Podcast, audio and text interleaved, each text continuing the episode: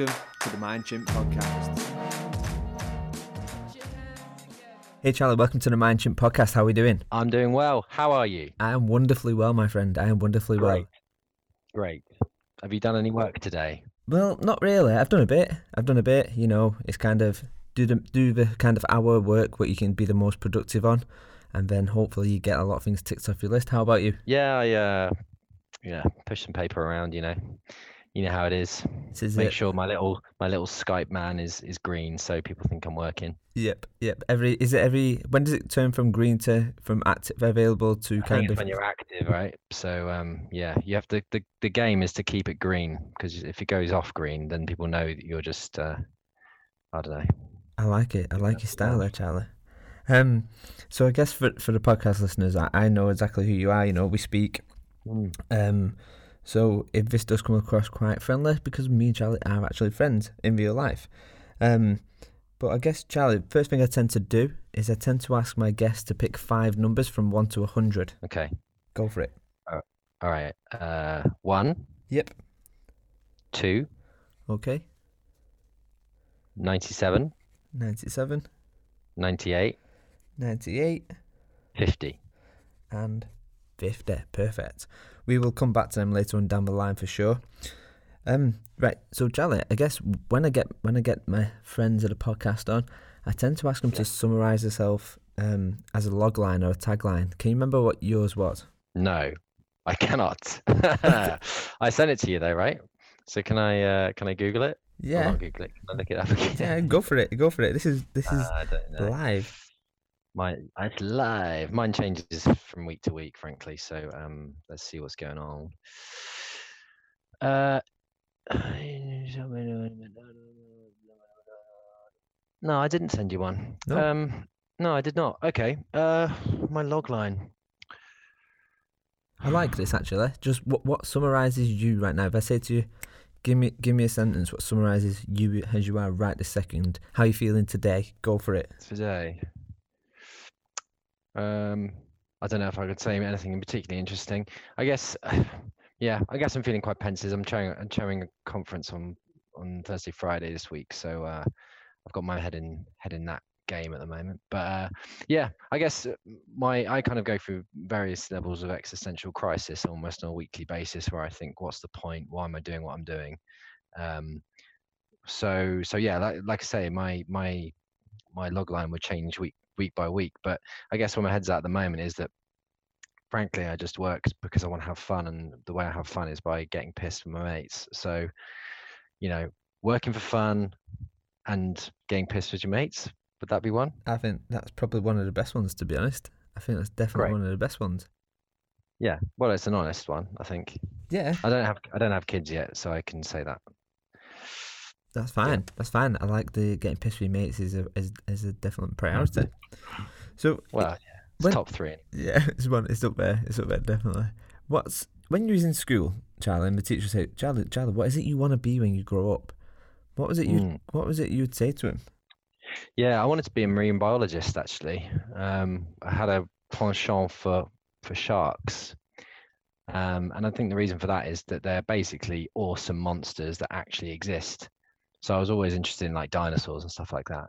But um, you know, there's nothing more terrifying to me of the idea of being in being in the open ocean and being sort of stalked and hunted and killed by a great white shark, especially when you watch videos of them coming out of the water like they drag they drag these kind of cardboard cutouts of small seals behind the boat and the great white shark will emerge from the blackness below below this cut, cardboard cutout and it will just kind of rip it in half as it sort of surfaces and does a backflip it's like it's the most horrific and terrifying you know scenario that i can imagine and for that reason i think they're incredible creatures so i wanted to study them um, but uh, my mum gave me the advice that I should study what I was good at um, or do what I was good at, and I was good at uh, English, history, and uh, psychology. So ended up doing that, and now I'm in HR. The So, good yeah. life. The good life. Apparently. So that, that Yeah, kind of leads me on. That kind of leads me on smoothly, actually. For marine biology, in fact, let's let's step let's take it back a bit. I'm going to give you some random words right now, and I want you to just tell me what comes to mind when I say these words. yeah. Okay. Okay. Digital learning. digital learning. What comes to mind Yeah. is fatigue. Fatigue. Okay. Um, MOOCs. Remember Duke Nukem? Oh yes. That game. What a game that was. Yeah. You know what? Just His little face just sprang to my mind. You know, when you think about some of the games now, you know, Duke, Duke Nukem was it Duke? Nukem? Was Duke Nukem and Duke Nukem was it? I want to say 3D or I can't remember. I think it was Duke Nukem 3D. yeah, 3D, yeah. Um, It was one of the first games I one of the first 3D games I played, I think. And I, I seem to remember the the you kind of shoot stuff and it would kind of melt into like a green sludge. That's I don't know. one. It was it was cool. And he used to wear he had like a vest, didn't he? Like a yellow vest on. yeah, it was like a it was like a full on badass, wasn't it? Really. Yeah, The um. I, but I think about when you think about some of these games now, though, like Duke Nukem stands out. I think some of the other classic ones were Mario Kart. I was a I was a big fan of Mario Kart. Um, um, Golden Eye for the I think it was the N64 as well. That was a good game. Anyway, Yeah. we kind of went off on a tangent. Eh? You did a little bit. You did. Yeah, it's all good. Back Um, on track. so so okay, um, AR and VR. The future. Okay, um, classroom. Uh, matrices. Okay, okay, and L and D.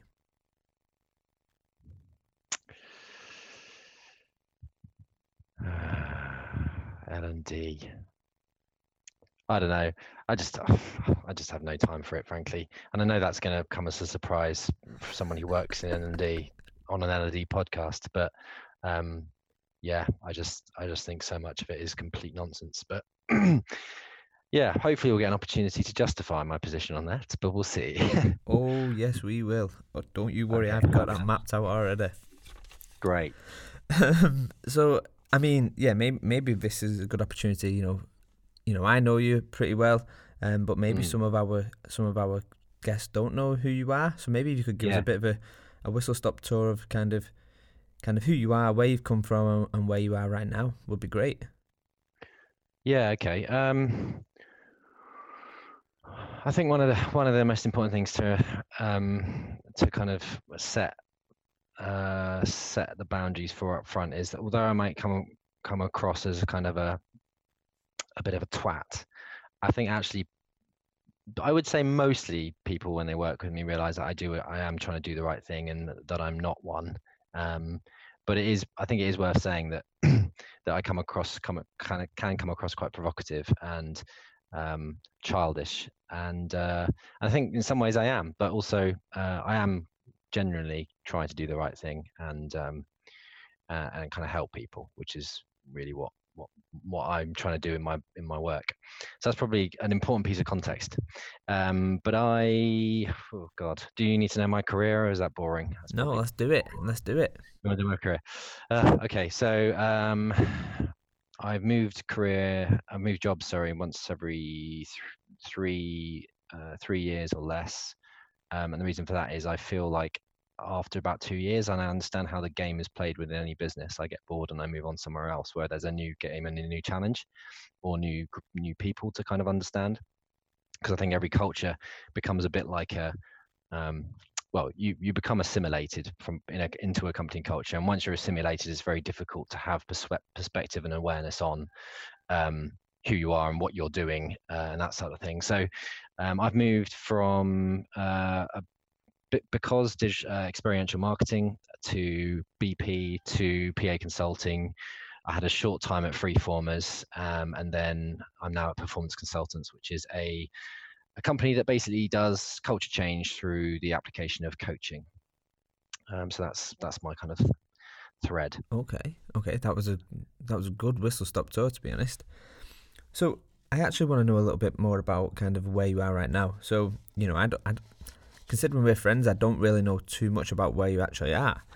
Um, Like physically where I am. no, not physically where you are.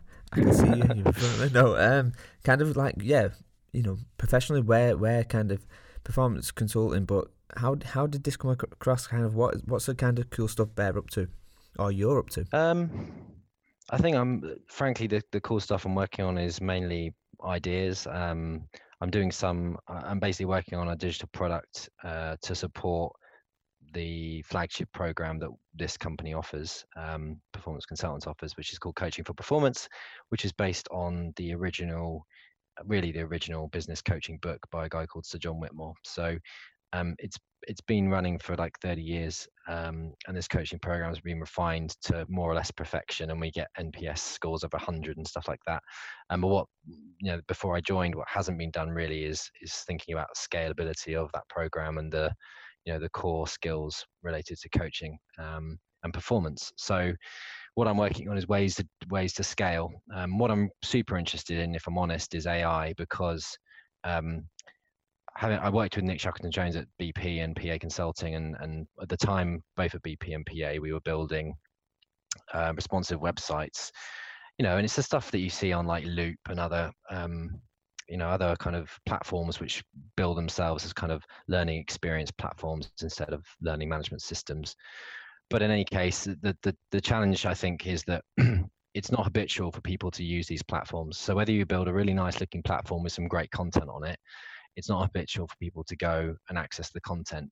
So what really needs to happen is that there's a system in which the content is proactively pushed towards the end user, which is where the AI system comes in. So what I'm what I'm interested in really is whether you can nudge people in the right direction to kind of become better leaders um, by applying coaching skills. So that's really what I'm about at the moment. Oh, nice. Okay, so I mean, one of the interesting things which I find and I, I want to touch upon the thing which you mentioned earlier, the eh, the conference which you've got coming up as well. Um, yeah. But what I find interesting is your kind of career paths. One which I think a lot of people in LD go the opposite way. So, like for me personally, I was a while back. I was looking at how do I get back? How do I get into experiential marketing? Because for me, that's where I can be this creative ideator and, and come up with these ideas and understand people better. But you've kind of gone from that into where you are now. So, I mean, what skill set? Yeah, yeah, yeah. let's go with that. that. Why? Yeah, yeah, yeah, yeah. No, that's fair. So, um, one thing that I what I recognized working in marketing was that you you kind of realize how pointless um, capitalism is. So you're basically working for big clients. You have lots of money, pumping money into marketing, um, and basically what you're selling is oil and gas or you know um, shit people don't need. And it becomes very sort of soulless as an existence. Um, I would say the other person that's done the same move as me is Gemma Critchley, who used to work at um, First Direct and other companies like that doing digital marketing. So um, I had a I had a, a, go at the marketing stuff, and although I'm I'm very kind of envious of the life, frankly, that my wife has, you know, being taken out by these great companies, um, all these amazing awards dues that she goes to, I'm actually I find I find the pur- the purpose of what I'm doing is more important than than all that kind of fun stuff. So I want to feel like I'm making a difference. Um, and you don't get that so much in marketing unless you're working for a company that you believe in the mission of. Um, and actually, as an a- in an agency world, you don't get that you don't get that option. So usually, you work for whoever you're told to work for. So that's kind of why I think I don't still work in marketing and, and moved away from it. And um, there's also probably something around the fact that I was pretty crap at it. So um, I was it was it was my first job really out of out of uni, and um, I had a manager who was uh, let's say she had high standards, and I was quite inexperienced. So she basically crushed my spirit, made me hate myself, and uh, and as soon as Nick came along with the offer to come and work, go and work for BP and um, and pay me three times as much, I was like, "Yep, I think I'll take that offer." so that's the uh, that's the story.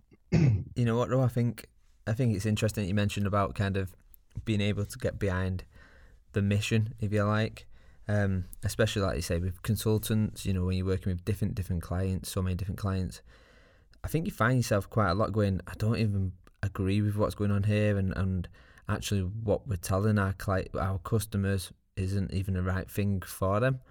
I mean, this is probably a question which I haven't even prepped for. But did you find that? In, have you found that in previous employees that you kind of end up selling something which probably wouldn't be the best for them? Or maybe it's just a case of you just haven't been given enough time to really understand it. I think that's the case for most most um, consultants, really. Um, but well, I, I think with consultancy, at least you feel like you can help them because you're, you know, you're a body on the ground. you ha- you know you have a perspective on what can be done to make stuff better.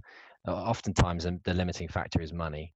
So um, if you know, I'd go into a company, I'd design a kind of end-to-end experience design with some digital stuff, which I think would make a difference. And then they say, well, we can only afford to do this classroom bit, so you end up doing the classroom, um, and it's not, it doesn't have the impact that you'd like, but it's still better than what they would have done if they'd gone elsewhere. So there's that um, there's that kind of perspective on it, I think. But yeah, I think unless you own your own business and you, unless you you know um, you have you have the power to make those kind of decisions, and frankly, you don't you're not living on the breadline and you don't have to take those jobs. Yeah, you do always end up working for people you don't really want to work for, but that's you know that's the safety of working for a company, I suppose, instead of for yourself. Yeah, I think, I think I found something recently. Well, I say recently, probably my last client where they came to us and it was like, we need X, Y, Z, and um, basically what they needed was a community. That's literally what they needed. They thought we needed an LMS or we needed this. I'm like, no, you don't need that. You just need a better way of collaborating and communicating with each other. And um, and and when I was on this Skype call with him, I was like, I see you using Slack. You're asking us to build the equivalent of Slack when you're already using it. I was like, why are you asking us to build something when you're already using it? Oh, our business won't sign off on Slack. I'm like, wow. So your users, the people, have already figured around the patch to get around their frustration, and now the business will go come in and go, let's ignore everything what our people have figured out for themselves, and let's give them something what we think we want rather than what we do want. Mm. Well, yeah, I, I, can't imagine. I don't know what company you're talking about, but I imagine it's fairly hierarchical. Culture is dependent, so people just do what they're told. And usually, the only way to get around that is, frankly, to go and speak to the boss um, and say, "Look, boss, this is what's going on. Will you help me sign it off?" It's all political bullshit, and actually, that's why I've I've gone from. I don't know if you noticed, and there was also a trajectory in my career where was, at one point I kind of peaked at size at BP, and then went down to PA, which is smaller than that, and then went down to performance consultants, which is um, well, we've got an associate, a global associate group of a big, you know, it's a big company in that sense, but because they're associates, they're not, um, you know, they're not directly employed. So actually, the core team's only 12, but um, it, it, that kind of culture, that kind of corporate culture where it's, it's constantly political and, you know, backstabbing and um, and kind of this whole veneer of um, civilization where everyone's being passive aggressive, just just grinds my gears to be honest. So I got out of that it's just a waste of time and energy. I think you know. It, is. it makes people anxious as well. People people are stressed. The reason mindfulness and, and meditation is becoming so popular is because people spend half their time stressed and anxious by by subtext, and it's ironic. Um, and uh, yeah, it's it's just sad to see people when they're in that kind of that kind of cage, their mental cage. so um, so I'd say if you're if you feel like you're in that mental cage, maybe get out, do something else. It's a, it's an interesting one. I think I was having this conversation with Bridge the other day actually, and I was like, you know, when you see all these companies putting in their values and behaviours, I'm like fundamentally their values and behaviours, what they're putting in place is we we get so far in this in this culture environment that we have to put filters over every single thing we say. And then by the end, by the time you put X amount of filters over what you're saying, it's fundamentally twisting your words to not be what what they intended to be originally and it gets you so rattled up and tightened inside. But that's where, like you say, the mind, this mindfulness and this mental well-being is becoming higher because we, we're told we've got to put so many filters on this this thing what we want to say. Why can I not turn around and say, well, actually, what you've just done there is a dick move, and and maybe I'm being maybe I'm being a bit over the top, but you explain to me why it's not a dick move. Like it's it's just I don't yeah. know. Well, I spend half, you know, as, as a Brit, I spend, you know, a huge amount percentage of my time trying to suppress other f- emotions that I don't need. I don't need to spend my whole time also suppressing my speech at work as well. So, I mean, I, I've, I guess I've always been known slightly as, uh, as slightly abrasive or provocative because actually I don't filter what I say in many time, many in many cases. I know how to play the game. If I'm going to meet a new client, you know, I'll put on a show. I'll shake hands. I'll smile. I'll laugh at their jokes. Um, but when it comes down to actually day to day working with with a client, they'll, they'll quickly learn that I tend to be fairly authentic and just say what I mean or say what I think. And actually, generally, that's and that there's obviously outliers of people that disagree with this, but generally that's worked quite well for me in the sense that you know I have managed to be more or less be true to what I believe and whether or not that's right or wrong.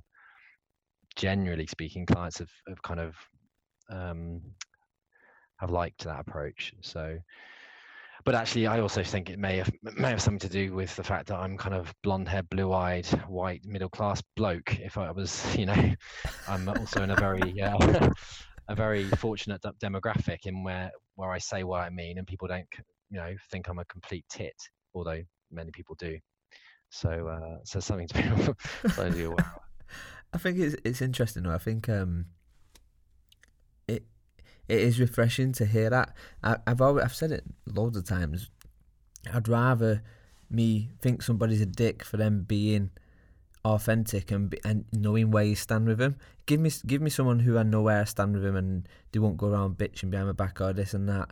I will take that any day over this kind of face to face, you know, like you say, veneer of oh yeah we're friends, but behind closed doors they're trying to one up you or whatever else.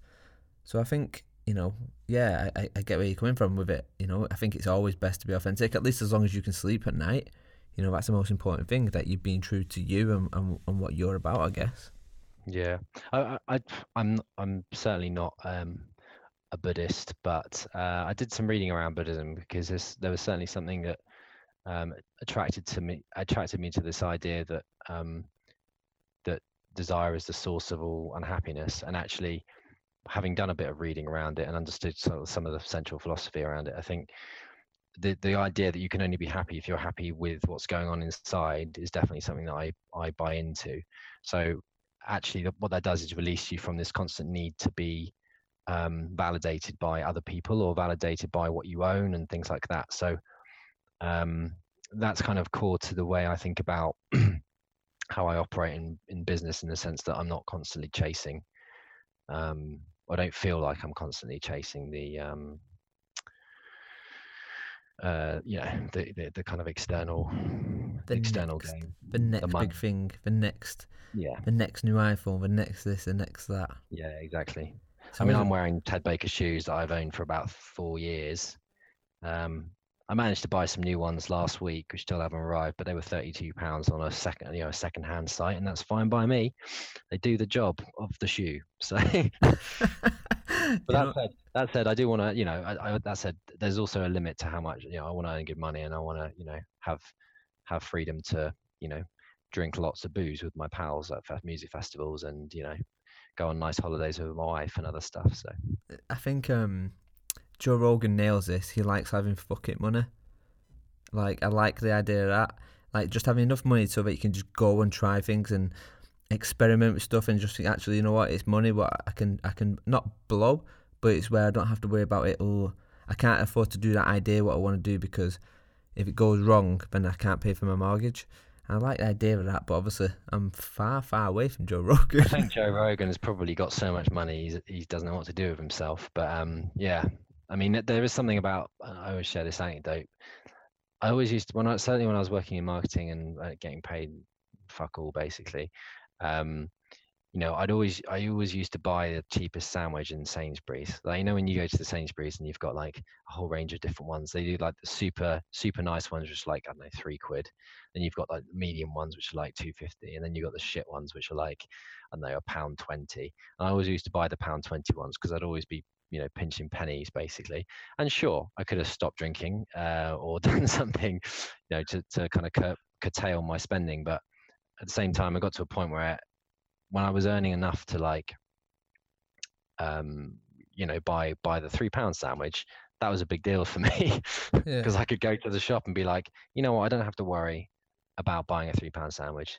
I can, you know, I can I can live with that, and that's even that day to day makes me feel good about you know the money that I'm earning, and it's not you know tons, but it's enough to to feel comfortable. So yeah, and and I guess yeah, let me just kind of justify that just building on that. So I've only recently got into a job where I kind of I'm very similar to what you just mentioned there, kind of, you know, being able to buy a three pound fifty sandwich, um, and it is like like I don't want any. It's weird to say I don't want any more money than what I've got, but right now, like I'm not chasing an extra ten grand or an extra fifteen grand. I'm I'm, I'm I like being content. I don't I don't want because I think with more money, like you know, like um, um, P Diddy said, more money, more problems, and I think um, that's kind of what I think. I think you you once you start clawing for that money and kind of you, you do get more stress and more pressure, and then at some point you've got to go. Actually, is that money really worth this value in life? What disappears due to it? Yeah, I think it's weird though because I had a conversation with my mother-in-law. You know, I have conversations with the mother-in-law, and you're like, I completely disagree with what you're saying, but because you're my mother-in-law, I have to kind of humour you. So I had this mm. one of these hmm. conversations. I hope she's not listening to this. I had these conversations on Saturday where she was like, I just don't get it. Like, we've got this doctor who um who works works for us, and he just doesn't want to work full time. He wants to go home at 5:30 every day, and he wants to work three days a week and you know he talks about this work-life balance thing um, and we're like and and and i'm like well you know you should work work long hours because then you get the experience make you a better doctor. But for me that you know that there was no there was nothing wrong at all with that doctor saying you know i want to work three days a week because work life balance is important and what he's decided is it's more important to spend time with his new family than it is to you know become the best doctor he can ever be um, he's obviously not ambitious to be, you know, to be a partner or whatever it is. So that's a legitimate position on on on the on the value of work for him. But I think people of a slightly older generation have a very different perspective on it, which is that, you know, frankly, um, in many cases, you know, people felt felt almost well, they they were certainly um, what's the word I'm looking for? they were great, very grateful to have the job that they had, and they would stay in that job for as long as they could keep that job. Um, and I think, oh, I, I don't know what your view is, but my perspective is slightly different, which is that um, I'm a commodity to a business. And if I'm confident enough in my own skills and I'm progressive and ambitious enough in, in developing my own skills, then actually I become the asset that the that the company needs. So they should be coming to me and they should be grateful to have me.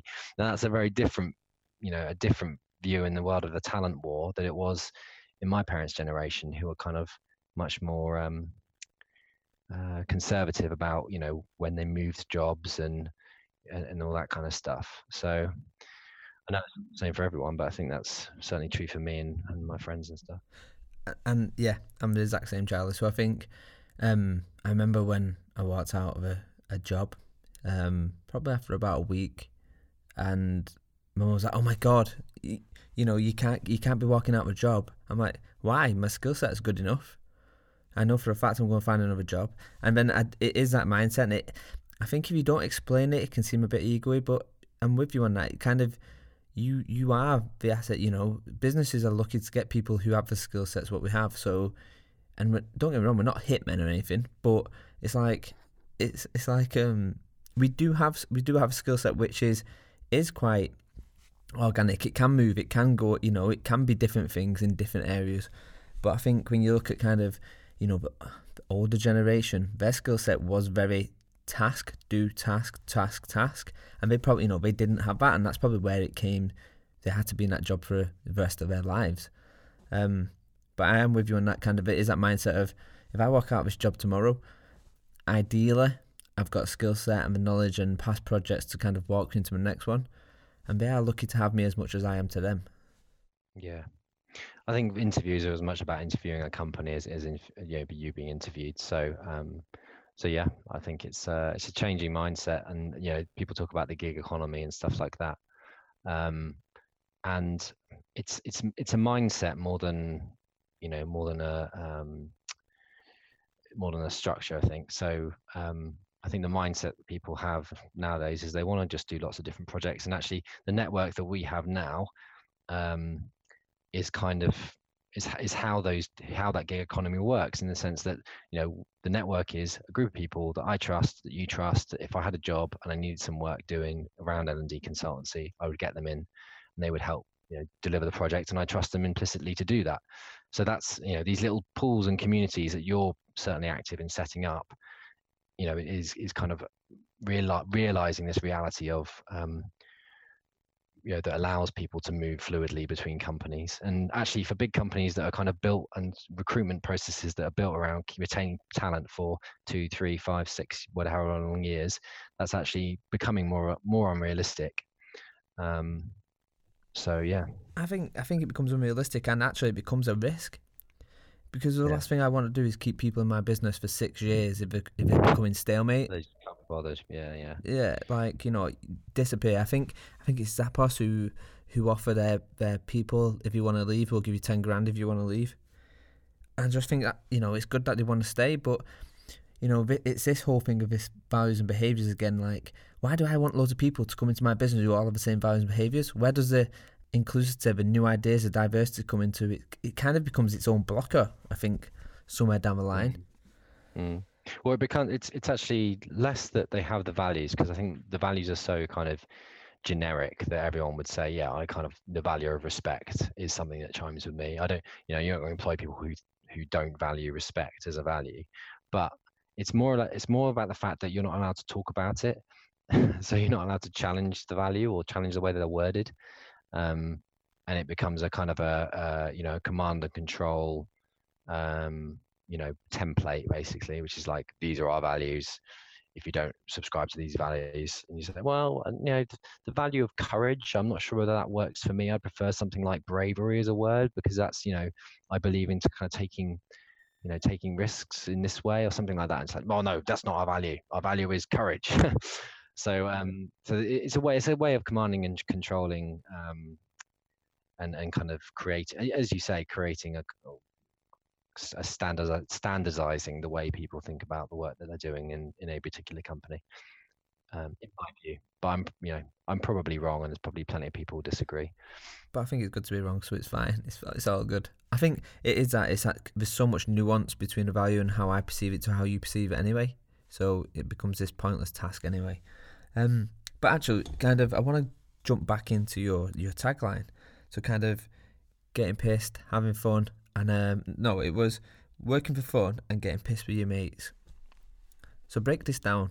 Break it down to me, Charlie. Like we, we we've kind of semi already touched upon it in a way, but yeah you know, this kind of is it, you know, I think like you mentioned your marriage and stuff and kind of I've seen it with past friends, they get married and kind of they dis- they disappear. Um, and you, you've probably seen once every blue moon. But I take it kind of friendship and having that kind of, you know, staying with them friends throughout is, is, is massively important to you, I take it. It isn't. It isn't. Um, I've actually, uh, what I would say is that I didn't, you know, it wasn't like I've had friends all my life that I've stayed in touch with. So certainly at school and stuff, um, I've only really retained sort of one or two friends from that time. I d- didn't enjoy school. Um, I, f- I was constantly anxious and stressed. wanted to be cool. Um, didn't understand what that meant. All this kind of stuff. So, um, uh, so yeah. So, so I wouldn't say it's that. It's more about um, uh, I think when you're having fun with people, it's the it's the only time you really get to see them, you know, with their guard down, and actually, and you know, potentially be vulnerable or whatever, and actually just you know, when people are having fun, I think that's when their personalities, you know, really blossom, and and you get to you get to enjoy people's company more, and um, I think the more people are the more people are uh, expect work to be a certain way and to be in a kind of corporate robot um, mode, I think the less less you really see the real person. So I guess that's why fun is so important to me. And um, and actually, although I'm not constantly having it, you know, all the time at work or even at home, I really just value I really value the opportunities to to have fun with people. Um, yeah, and getting pissed with my mates. I guess it's another example of, of how of, of, where you're where you're seeing people's people without their filters on so um, you know, totally respect people who don't drink. I've many times I've had hangovers and wish I didn't. Um, but at the same time, there's something about um, you know going to the pub, letting you know letting off some steam, losing some inhibitions. Um, you know, and again, it's about being yourself and being you know being who you are and not not having filters. So so I guess there is a th- there is a kind of a relevant L and D theme running a, running through it, which is, and I, I can't remember who it was. I think it might have been um, David James from Looop posted something about. Um, uh, I can't remember what relation it was to to to L and D and fun, but I said, you know, at the end of the day, if there was a, a, a uh, department in charge of fun in many big companies, and that was their their role. They probably had a big, they probably have a bigger impact than L and D in many cases because we're talking about engagement and actually, um, allowing people to be themselves and have fun is, I think, a really important part of work. Um, and I know that's that's not necessarily a, a, view held by everybody, but I think more and more for people my age, it is. Um, so yeah, watch this space. Department of Fun coming coming soon. So I think that's a cracking idea, and I was kind of lucky to manage said team um, years ago in my career. It was at a call center, um, and it was it was that the the department what you had the fun department. This was called the tag department, um, and it was about it was fundamentally about that kind of how can we make fun work? How can we make work fun? Because you know fundamentally these people are on call centers nine till five, dealing yeah. with customers. Were you know how can we kind of have fun? And it was they ended up becoming the voice which had more stay than most of the managers. You know, yeah. you end up having this pull because you had this advisor backing, and it was like they actually generally care about us rather than this fake kind of cover of us. You know, but I think it's a it's a it's a great shout. So yeah, but there, there is a huge. I mean, there are people in in businesses that fear fun because um, it's not a it's not a it's not a process. Um, so I won't name names, but someone quite close to us was trying to sort of psychoanalyze, um, not psychoanalyze, but was was trying to understand the, the formula that made the a particular event that we attended recently um, a fun event. Um, and uh, and and for me, for me, it's as much about just sort of having fun yourself and role modeling that enjoyment experience and and lack of filters. Um, and but for people who who kind of theorize about stuff it can be very difficult to kind of live in the moment. So maybe it's something that's uh, that extroverts particularly um, particularly like that kind of fluidity. But actually um, i've seen lots of introverts have fun as well so i don't think it that's necessarily a fair yeah uh, fair assumption but it's, um it's a good shout yeah it's a good shout i think just going back to when we went out, it was for the Mindship meetup when we went out afterwards. Like, yeah, we went out. We got hammered. Yeah, we got spannered, like setting the bar on fire and stuff like that. And I just think that's fundamentally you, you you wouldn't get to see that in a lot of, you know, I don't think the opportunity is there for that. You know, when you look at say corporate environments and stuff like that, you know, how even when you go out on a team night out, and I'm doing bunny ears, nobody can see me, but even when you go on a team night out, there's still a limitation to kind of. I think they still have it going on in the back of the mind to a point. Yeah, and the, the other thing about it is there's no hierarchy at a party. So, so you go you go out with your you go out with a boss and your boss and I, I don't get me wrong I completely understand why your boss isn't the drunkest person at the party. They need to maintain this kind of this this veneer of leadership, which I completely I completely get that. Um, and actually, that's why you don't invite your boss to your parties. But um, but there is something about um, yeah, there is something about that in terms of even even an office party can be can be quite stilted, and everyone's still got their mask on.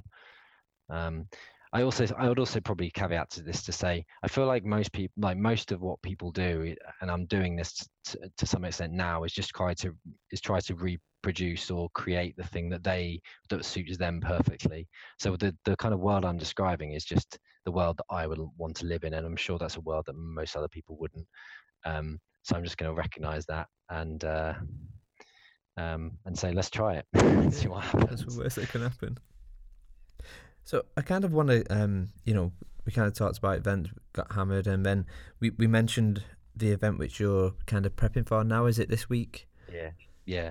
So yeah, if you've got time, Charlie, yeah, I'd love to know a little bit about what that actually is. I think we spoke about it briefly at Nick's book launch, and then kind of we had to get yeah. busy and stuff. But yeah, yeah. So it's called the Corporate Learnings L&D. Sorry, let me start again. It's called the fourth annual Corporate L&D Summit. So it's a really catchy catchy title. Um, but it's funny. I, I originally stood in for Nick uh, Shackleton Jones at a, conf- a conference that this company ran called the Future Workplaces event. So I turned up with my L and D slides, looking to talk about the future, you know, the future of work and stuff like that. Um, and uh, it turned out it was lit- the literal future workplaces event. So everybody there was an architect. I had absolutely no interest or understanding about L and D. But fortunately, I was the last speaker on the last day, and everyone was fed up about talking about buildings. So actually, my talk went down very well. And, uh, and then I was invited to chair this conference, but it was the first annual corporate L&D summit, um, and now we're on the fourth. So um, I've basically chaired it every year, and every year they've flown me out to you know an exotic part of Europe, like Lisbon a couple of years ago, Barcelona again last year. This year it's in Barcelona again, um, and it's kind of gone from strength to strength in a way. And I've had you know I've been had the opportunity to in some ways shape it. Um, I think when you're chairing a conference, you're uh, you're kind of a an, you're basically the source of energy for for the conference. Um, and although I can be quite dour and, and low energy a lot of the time, actually when I'm in kind of acting mode, I can be quite energetic and fun. So um, basically, I, I, bring the party to the to the event, and um, yeah, and it's good. There'll be lots of kind of senior, you know, L&D folk specialists there, and my boss is coming over to do a talk about coaching culture and large organizations. Um, so yeah, that's what it is. That's what I'll be doing. Cool. I think there is a need for. Um, I know. I think we we've spoke about this in the past, and kind of this is where I think the Mindchimp events kind of idea come from from a while ago. And you're doing this. I think there's a need for a new. You know, and we have spoke about this, but a need for a new L and D event, and and I don't even think it needs to be L and D. There's a need for an immersive event. There is a need for it. I think. Oh, but I don't know if there's a need for it or just because I want to do it well, this is it. It's coming back to my point earlier about people just basically want to do what they want to do, and some people go along with it. I would say, yeah. I mean, I agree. I think, um, I mean, whenever I speak to anyone in L and D outside of the actual events, people just basically say, "Oh, these events are so boring. Why do I keep going?" And the reason you go is because you have, you know, networks there you want to see. Um, so what I'm what I'm more interested in is basically just saying, right, how can we have a lot of fun? Um, and have the people there that you want to chat to. Um, and uh, and it's you know it doesn't have to be a, a conference. Um, you know, conferences are generally quite boring. Um, so what I prefer to do is basically just to piss up with some you know something interesting going on. Um, we had the we had the book launch, Nick's book launch the other week.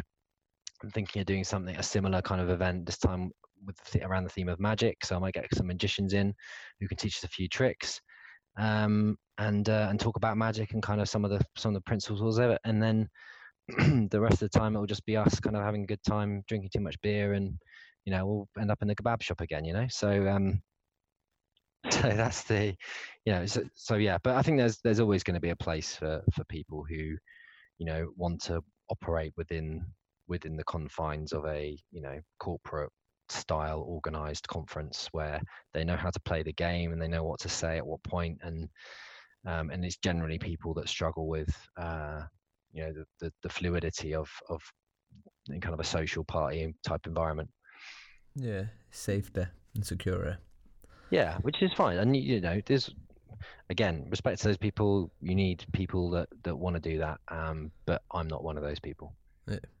Okay, cool. Well, I want to get a li- I want to get kind of a little bit more about kind of these questions can be they can be buzz questions, they can be yeah. fire round, they can be as deep as you want to get with them, really, Charlie. But we all have this CV, this CV where we're like, this is me, this is everything I've done. I'm so good, so good. Here, Mr. Employer, take me on. But actually, I think, you know, when it comes to better interviews, you know, it would be best if the if the interview turned around and said, "Actually, show me your failure resume or failure CV." Um, uh, so many. so yeah, yeah, I guess just building on that, kind of, what's what would be the two biggest things? What would be the two? And I'm going to say this really good. I say really good. What's your two positive failures on? Uh, what would be on your failure resume? Ah, oh, best failures. Um, my first my first best failure i think was i was a bp it was probably the first week i was there i was basically hired to do a role i had no idea what i was doing so i was hired as, I was, and people at bp won't be surprised by this um, i was hired as a community engagement manager which was quite forward thinking um, at the time because it was basically about how i could build social learning communities um, and obviously i had some some marketing background but it was you know basically event marketing I don't know whether or not Nick knew the difference, to be honest. But in any case, um, I did some social media stuff uh, and uh, I did a presentation to the whole team, team of people like Reben Bath and Morton Bond, um, Babs, uh, Barbara Thompson uh, is Babs, and um, and it was just dog shit, rubbish presentation, and just pr- showed everybody that I knew nothing about the subject that I'd been hard or the thing I'd been hard to do. So I kind of like started out um, as you do. And uh, Nick took me aside afterwards and was like, and took me into a room. Was like, so how do you think that went? Classic coaching question. And uh, and I was like, yeah, don't worry, I understand. I've you know I felt the vibes. I knew exactly what happened there. Um, and so Nick was like, yep. So um, so here are some things. Here are three things you can do that are going to help you um, the uh, in this role. Number one is reading books. and uh, and yeah, I took his advice. I read some books, and then I slowly began to sound like I knew what I was talking about. Um, and yeah, I still read books today. So it's uh, you know, and and actually, a lot of the stuff that I learned through Nick at BP, um, you know, actually the the books that Nick would have read, like the design of everyday everyday things, um, and books around design thinking and stuff gave birth to some of the models like the 5DI model, which is basically design thinking but applied to L&D. Um, and I reckon, you know, given enough time and given enough uh, reading, I could have probably come up with the same idea. So what I'm what what I can learn from that experience really is that yeah, books are important. Um, they're not great performance support, but what they do do is is kind of stimulate thinking and reflection, and you can come up with new ideas and and connect different ideas from different books. So um, that was a good failure. I enjoyed that that failure. Um, second failure. Uh, probably a recent one actually. So um, I came to came to this company and uh, uh, I I basically sort of ran around trying to fix stuff as quickly as possible. One of the things I tried to fix as quickly as possible was the website, um, and uh, and I was basically it was making me anxious the fact that the website was looking a bit outdated and needed some upgrading. So I, I moved as quickly as possible to implement a new design and build of a new website from scratch in three months. Um, and uh, was it was it two months? In any case, too quickly um, we used we used a tool, a, well-known tool, um, which later we discovered um, kind of let us down. But in any case, we we kind of dropped in the SEO rankings, which was our kind of main um, source of inquiry, by about I don't know, thirty percent, twenty percent, thirty percent, and I think that had a, an adverse effect on the on the business and the pipe, pipe, business pipeline, and that actually is certainly not ideal for a company of this size. So um, yeah, so that was a, a kind of a failure which had a direct impact on you know on the business, and uh, I had to kind of suck it up and eat some humble pie and recognize that I uh, I'd kind of moved too quickly. I'd kind of railroaded a lot of um, a lot of other people's views in the in that process, and uh, it was a kind of useful reminder for me to not be a, a tit, as I described earlier. So yeah, that's a, a more recent one. okay, Okay, uh, and I guess maybe just flipping this on its head. So, what's been your your most recent personal success? Good question. I, I, I know you. I know which one I think it is, but obviously, I want you to. Yeah, I mean, if I'm honest, personally, I would say that I um I had a boxing match last year, It was my first boxing match um, and did it for charity. It was eight weeks of training um, and then um, and then a fight at the end, a white collar fight. So you have you're wearing quite paddy gloves with a helmet and stuff. But uh, it was in front of a crowd of probably I don't know 500 people at the Troxy in East London. Um, never had a fight in my entire life, so you can imagine what I felt like going on to going into the stepping into the ring. Um, but uh, but yeah, I loved it. I won. Um, I learned a huge about about myself, and I also kind of um, o- overcame a kind of concern, or not concern, but I overcame a kind of assumption that I was a bit of a coward and I would have shied away from a fight. But uh, you know, actually, it kind of worked out. It worked out good. Um, and uh, it worked out good. That's not good English, is it? Oh God, I'm never going to live that one down. Um, it worked out well, and uh, and uh, yeah, I learned I learned a lot from it. But I, I guess there's um, what what I also found interesting about that that process is when you see like boxes and stuff giving it the big one and sort of saying, "Oh, I'm going to knock him out" and all this kind of stuff. I always assumed it was just a kind of show, but um, actually, what I discovered was it's as much about their own psychology and how they think about you know going into those kind of in you know situations, and it's as much about their own ability to overcome the fear and the anxiety as it is about the other person. So um, so when if, if, a friend would ask me, you know, a week before, so how you know you feeling confident? How's it going to go? I'd be like, yeah, I'm going to fucking knock him out. And I'm not an aggressive person. I would never usually talk like that.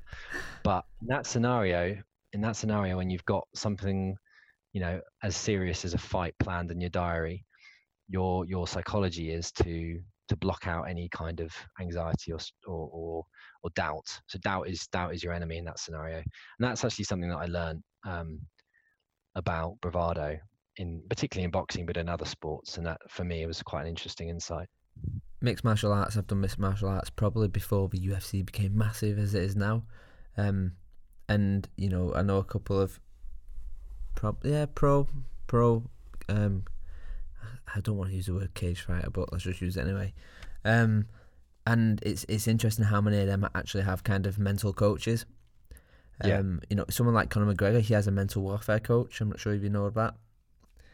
So he has solved no. just a coach on how to. So you know when you see Conor McGregor at these you know press conferences, it's all about belittling yeah. them and, and destroying them personally and whatever. Yeah. Conor McGregor has an actual personal coach who will teach him how to do that. Yeah, yeah, that doesn't surprise me at all. I mean, it, it seems crazy to me that not that every sportsman doesn't have a coach because it's as much. I mean, I'm bringing it right back into the depth of of L and D and coaching, but the whole the whole basis of the work that I do at this business, I'm you know a performance consultant, is that it's based on a book called The Inner Game by a guy called Tim Gallwey, who's it's basically a psychology book about how you overcome the, the the kind of opponent in your own head. And so you know you see it every day in football and rugby and cricket whatever it is you know the colla- you know the typical england collapse or you know the the comeback kid and all these kind of you know stories the great stories you get from through different sports are are all down to you know, psychology. And the the idea that the very thought that people wouldn't train their minds as they train their bodies to me sounds it just seems incredibly naive um, so yeah, I think everybody, if they don't already, if you're a sportsman listening to this and you don't already have a sports coach for your mind, then uh, sort your shit out and get one. And then, then the second question would be why listen to an L and D podcast, sportsman? yeah, yeah, yeah. Stick with what you stick with what you're good at. no, you don't want to be here. You want to be doing sport. Um, 100%, 100%. Okay, so if you was to give a gift to five people of a book, what book would you give and why? I would give them How People Learn by Nick Shackleton Jones. Oh. Boom. No, in all seriousness, it is a great book, um, and uh, I would give it as a gift because it's new, but also it's uh, it's dr- story driven, so it's not boring. There's some really good embarrassing stories in which amuse me because it's Nick, and also um, I think it's yeah, I think it just completely revolutionizes the way people think about you know the brain language and emotion and i think that's uh, it's very important that you give it a read. So you can give me the cash afterwards okay Nick. i'll put um, an amazon link in there so then you can click through that and i'll make some money off nick's book. That'd be great. Um so this is my favorite question really one of my favorite ones but the billboard question you know you've got a billboard and a million people are going to leave the stadium and are going to see that billboard what is it you'd put on that billboard? Blimey. Um, I don't know. Probably some kind of inspiring quote, or you know, some kind of. You know, you know, I, I can't think of a specific one, but you know, in the tube now in London, they have little whiteboards, and it must be the the uh, the staff there put on little quotes, um, you know, just to, reflection quotes to help you kind of, you know, think about your day and uh, or consider other people or whatever it is. So it's something be be something along those lines. I think. I don't know. I can't think of an exact quote, but something that just gives people a little a little lift and helps them connect with other people a bit better. Okay. Okay.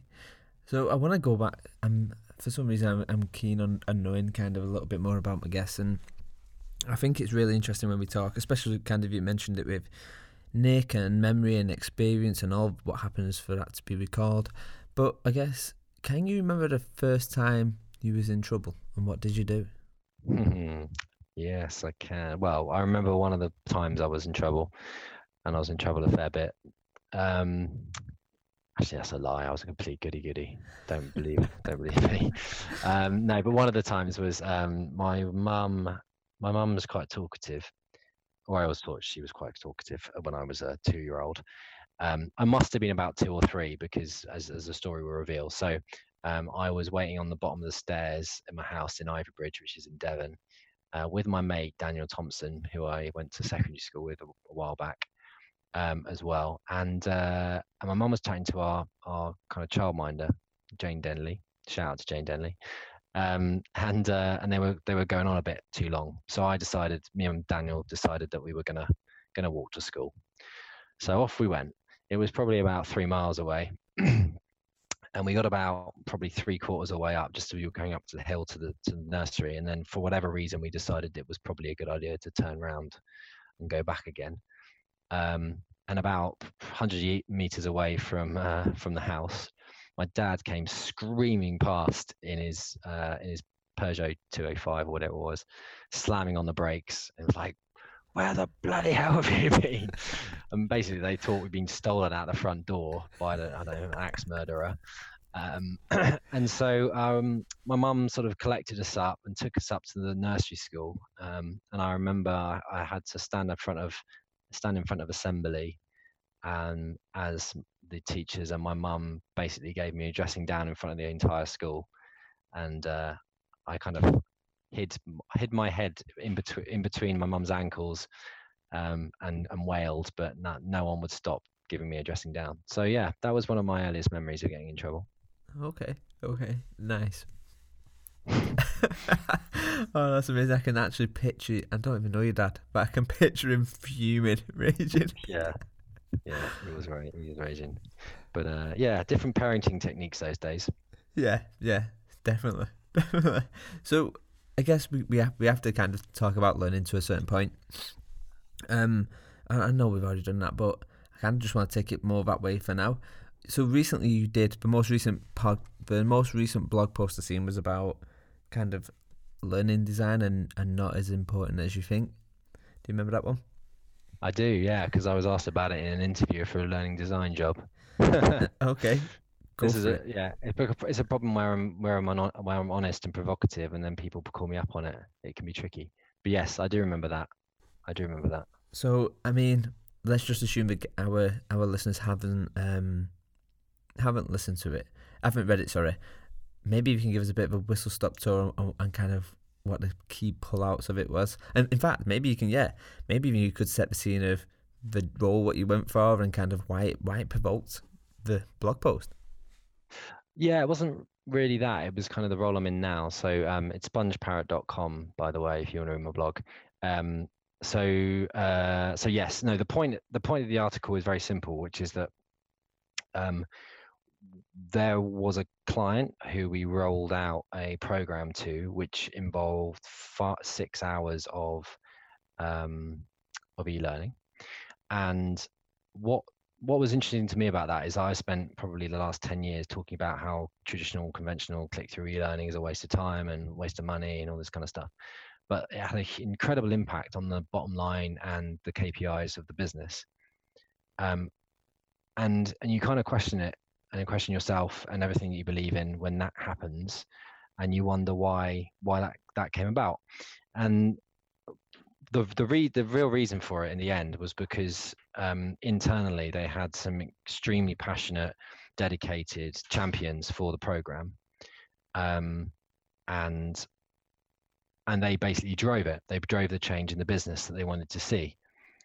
And so what that realized, what I realized from that process was that, um, or that story is that actually, learning design in many ways isn't that important in the sense that you can roll out a pile of wank as a learning design but if you've got the buy-in, you've got the motivation, you've got the champions within the organization, the business will change, or or you'll still you can still achieve your KPIs. So while I think while L&D spends a huge amount of time, or L&D professionals spend a huge amount of time designing and crafting amazing learning experiences, and some that are less less good, um, actually, it's as much about crafting the relationships within the organization with the stakeholders, with the senior sponsors, and making sure it's you know everybody buys into it as much as it is um, about the actual you know experience that the end user or the learner goes through. So that was really the point of that blog. Whether or not it came across is another question. um, no, yeah, I think it did. I think it did, and I found it. I found it personally really interesting because I think what we see in kind of in these corporate environments, and I say these as a very bad thing, but I, I love corporate. I, I, do. I enjoy it, especially when I'm in a a, a good team. Um, but we kind of always overlook how the cor- the corporate environment is this kind of organism. It, it's kind of this thing. It's this network. You know, years ago we talk about data and how things was exchanged and how stories were told. You know, you can take all the way back around where we're talking around a fire. You know, back in the day, and kind of this was how how knowledge was transferred and how people heard about heard about stuff and and kind of, but yet in this modern digital age, or if you like, the first thing we do is we switch off the fact that actually the big, like you say, the biggest the biggest driver will be the conversations what are, had, are being had, and kind of actually, like I say, having these champions, these learning heroes, but having these having these people who can pr- push, promote, and tell stories about it. Yeah, yeah. So it becomes marketing in a sense. Um, influ- yeah, you just call it influencer marketing if you were a marketeer, but um, yeah, it's really about having the, the, the people that can pull the cultural strings behind the project. Um, and uh, and that's yeah, that's often what makes makes a difference. You know, as good as as good as your learning design is, if you haven't got the right you know the right support in the business, you might as well you might as well just you know chuck them a load of e-learning modules, frankly. And just say fill your boots. Fill your boots, yeah. So so what what I guess this is good, um, me being asking some provocative questions. I guess. Um, Go for it. What problem is it you're trying to you're trying to fix, or what is your challenge you're facing right now in L and D? Not in your personal life or anything like that. Just in, yeah. yeah. Um.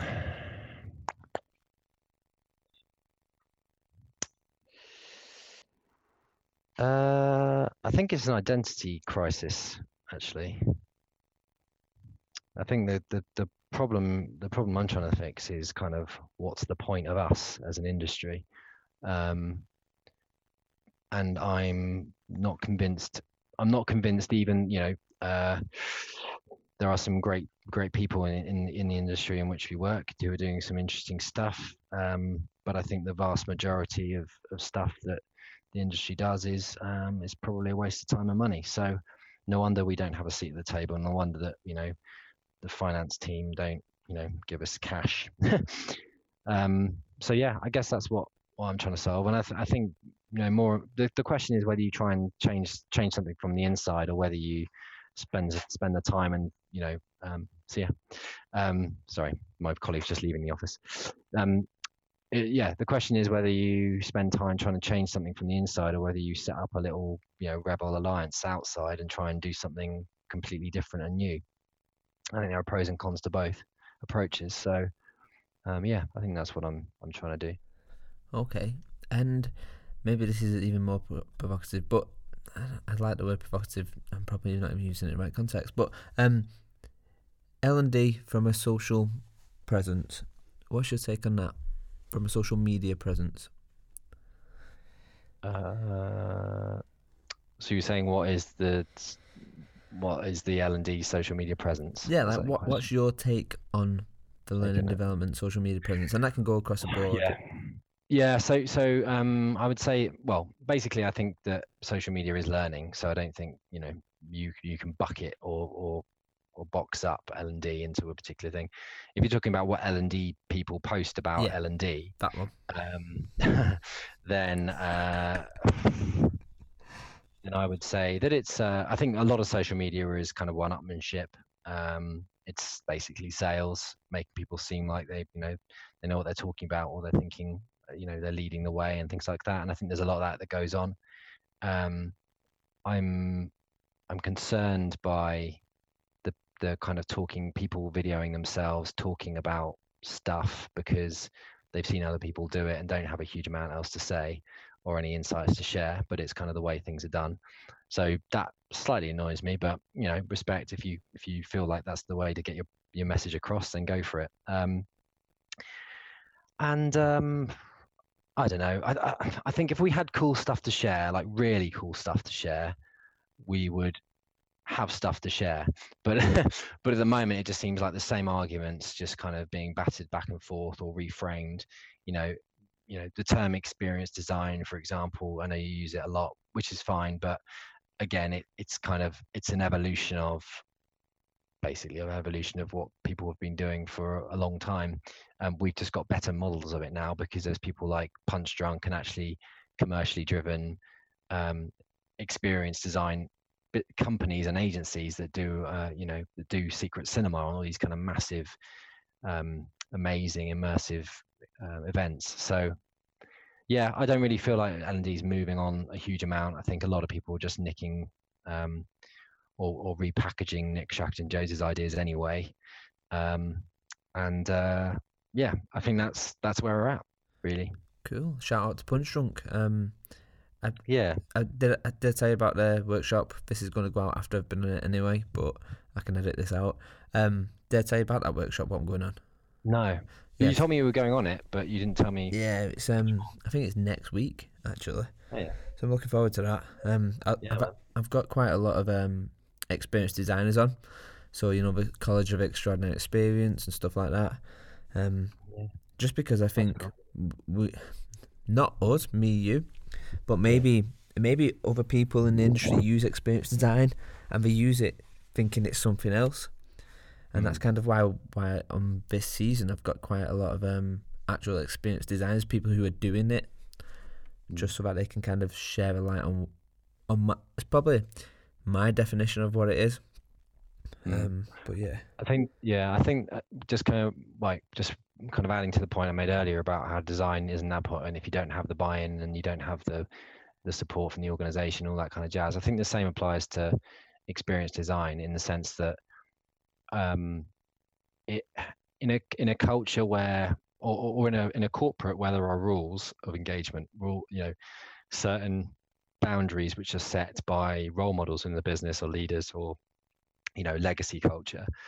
I think it's very difficult to do anything that's you know that puts people outside of that that box and and, and changes the changes the paradigm or changes the environment um, or you know changes the rules of the of, of engagement in a business so i think easily it's quite easy for experience design to start off to either be seen as faddy because it's not, doesn't fit within the culture or be seen as um, or, or, starts off as experience design and then it gets totally chipped away to being something that's quite um, kind of conventional. So, yeah, I don't know. I really don't know if experience design, in the way that we understand it, is possible in, you know, in in that kind of corporate world. I think what might actually be be be a, a, um, a better chance is actually creating experience design as separate events, which people from all sorts of different companies can come to rather than you kind of selling the idea to one to one business i don't know. Yeah. So i completely agree. I, I think experience design is great. I think there's i think we spoke about this in past so i think there's challenges of scale going up and down within the industry. Like i've always worked from no budget to budget where i think a lot of a lot of people in experience design go well you need to give me lots and lots of budget to do this. Um, so I think there's an argument around kind of cost and and actually how well can you make an experience without money. Um, but I agree. I think, and this is probably where I was talking about the marketing kind of side of things. You know, I think if there's anything that's going to have an experience design aspect to it, it's probably going to be experiential marketing, right? That's probably as close as you're going to get to it. Yeah. So my, my wife used to work at O2 and they did an award winning experience. Basically, it was called Haunted House, where they were using um, smart technology uh, to basically create a haunted house which people would go into and they'd be be scared and they were videoed and all this kind of stuff. Um, but yeah, they, that was a you know X million. I don't know.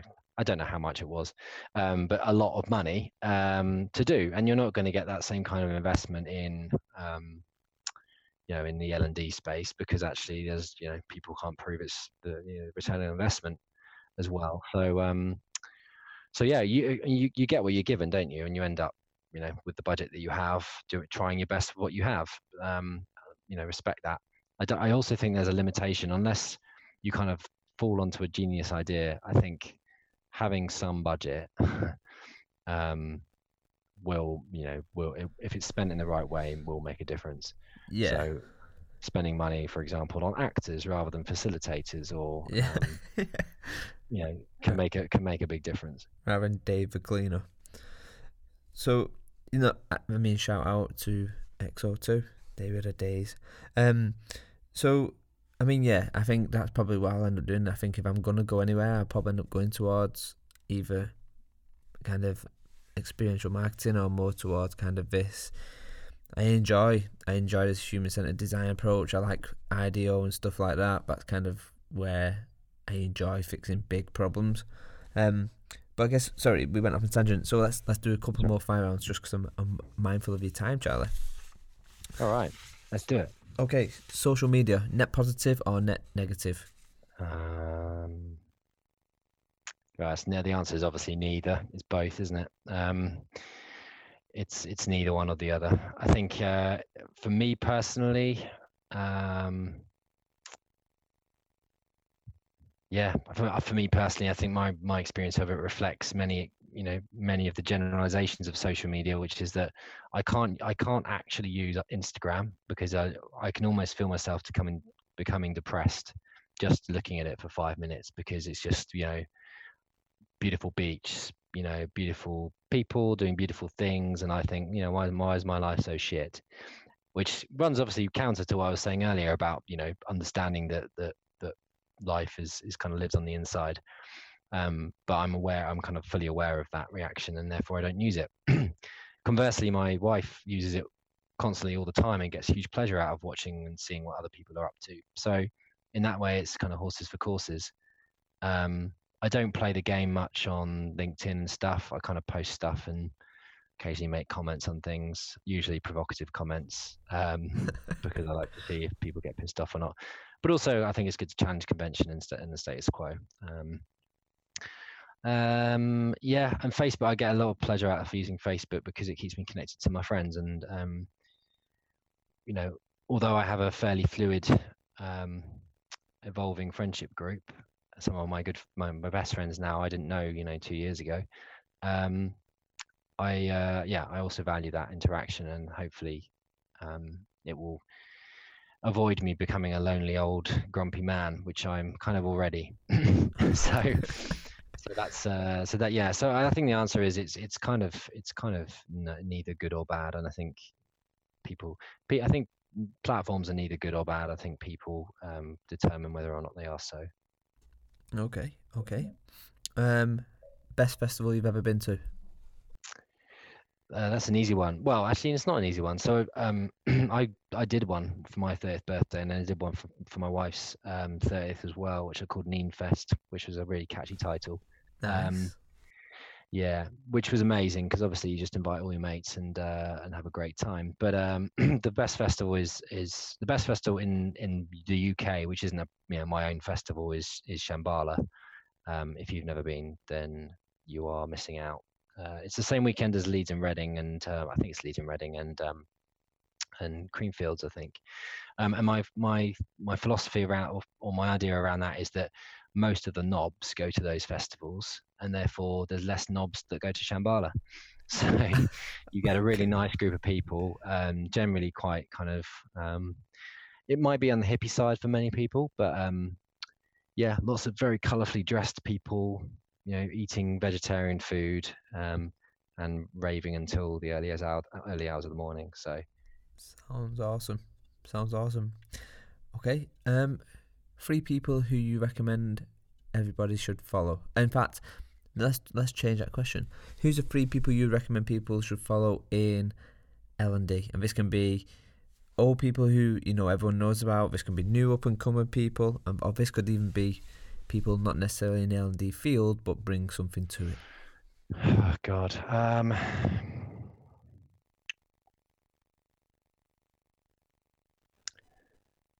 Yeah, I mean, uh, people are. I mean, I follow companies over people generally. So, um, in generally marketing companies. So, um, the Drum is is the kind of first premium marketing uh, magazine publication. So, if you want to know what's going on in the world of marketing and experience and stuff like that, that's a good one. Um, my wife recommended one to me the other day, which I've been really enjoying, which is called Trend Watching. Um, so that's basically looking at new stuff and what's you know in various industries and fields. Um, and then I, yeah, again, I'd probably shout out and say Nick um, SJ is a great person to follow. He has new ideas around L and D, so um, which is a very relatively short supply. So those are the three things I would suggest. Okay. Next one. Nice, easy one. Obviously, you as well, Danny. Oh, you smoother. And and obviously me. Obviously. because I want to get. I've never never been able to get over 400 followers on Twitter. So if you're listening, please just follow me, just so I can have a day in the day in the glory. of 400 followers. It's to- always been up and down between like 360 and like 380, but I've never pushed over that barrier. So uh, I do say some interesting stuff sometimes. I believe you do, my friend. Okay, next one. Next one. Um, do you even like yourself?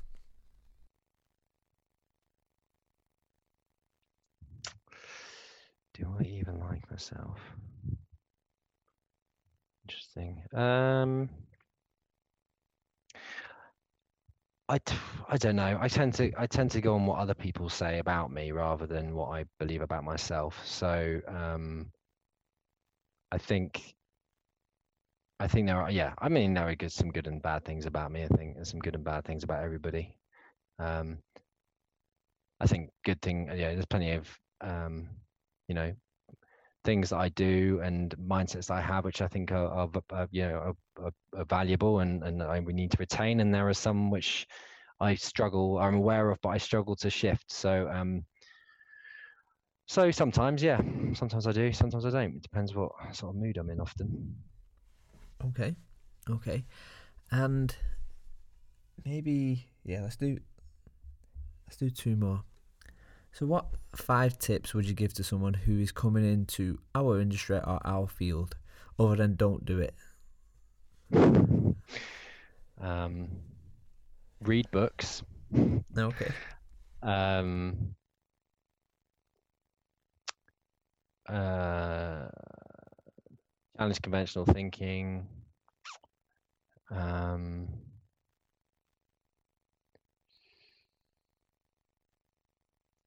basically, seek out new knowledge at every opportunity. Um, surround yourself with good people, and um, probably something like uh, focus on measurement, something boring. Always comes back to ROI at the end of the day, sadly. So I've just had a question from um from Gemma, Oh yeah. and she said, um, if L and D today was a festival, which festival would it be and why? Or what festival should L and D aspire to be more like? I would say if it was a festival today, it would be Learning Tech. because that's basically what it is, isn't it? Um, yeah, I mean it's it's uh, it's uh, it's a dreadfully stilted and um, an old-fashioned industry. I think people are aware of it. Um, they're struggling to break to break away from it um, because they're all in it, and this is you know, what I talked about before around um, when you're in a place or industry for too long, you struggle to to see it for what it is, and I think um, people really need to need to wake up and renew, remove some of those filters that we talked about. Um, I think it needs to be more like a party. I think people need to just accept that um, you know that everyone's got everyone's got a view. We're more or less playing in the same, you know, stirring the same pot, and um, and actually the only way we're going to evolve as an industry is to bring in a completely new perspective or, or bring in new people that can that challenge our thinking. Um, I like. I like disruption and innovation. So, um, so yeah, that, I think that's we're we're in the learning tech space. I think Shambala, being my favorite festival, would also be the place I'd like us to get to, where there's kind of an equality, um, there's a sustainability, there's a kind of um, a recognition of um, you know, and there's a there's a kind of connection and love between people at Shambala that you don't get anywhere else that I've been to. So, um, so yeah, I think we need a bit more of that as well in L and D. Okay. Okay, so going kind of full circle now. I guess right at the start, I asked you to pick some numbers out for me. Yeah. These numbers um, tally up to a random list of items, and it's just really simple. You're on a desert island, um, and you find these five items. So your items end up being a condom, a spoon, a balloon, a metal spring, and a keychain. What do you do with these items? So say it again. Yep. So you've got a condom, Yeah, a spoon, yeah, a balloon, yeah, a metal spring, yeah. and a key ring. Hmm. I'd keep the condom spare in case I felt like I'd had enough and I want to asphyxiate myself. Okay. So that'd be the first thing. Um, the spoon I'd just keep as a as a utensil because you obviously need that to eat stuff. Um, a balloon I could probably use to signal passing ships. Um, was it? Does a balloon have helium in it? Um, let's just say yeah. Okay, then yeah, I'd probably I'd probably think about ways of of you know signaling passing ships um, using my balloon. A spring. I wonder if I could use my I could use the spring as some kind of weapon. Uh, it depends how big the spring was, but I wonder if I uncoiled the spring and stretched it out as some kind of really pointy, sharp implement. I could use it as like a spearfishing device, depending on how thick the spring was. So I could probably tie it to a piece of wood and then use it to spear spearfish. Or actually, I could use it. I could cut it up into bits and use it as um, you know, fish hooks. So that's what I do with the spring. And what was the last one? A key ring. Does it? What does it have on it? Or is just the Um, ring itself? Let's say it's a key ring with a fish on. A fish. Okay, well that's perfect because you can use that as a lure. You see, for your, you know, for your um, hook spring spring hooks that you've that I've made. Um, trying to think if there's anything else I could use it. But it depends if it was a shiny a shiny key ring. I could probably also use it to signal passing ships while setting off my helium balloon as well. So Okay. kind of double whammy. Hopefully, someone would see see the uh, the flashing SOS signal from my key ring. Good thinking. Good thinking. So I guess I guess right at the beginning, I kind of asked you, you know, what you want to be when you grow up. And Charlie, you know as much as anybody else that we constantly are, are constantly growing and developing. So if I was to ask you the question now, which was, Charlie, what do you want to be when you grow up? What would you say? Ask me that question again. Sorry, Yeah. So my you, wife just texted me. no, no, it's fine, it's fine. So we are constantly developing. Yeah, we never ever really truly grow, like grow up. So if I was Yeah. to ask you the question, Charlie, what do you want to be when you grow up? What would you say now?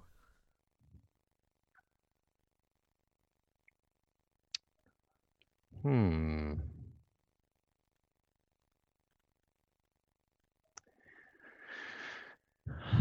I don't know. I think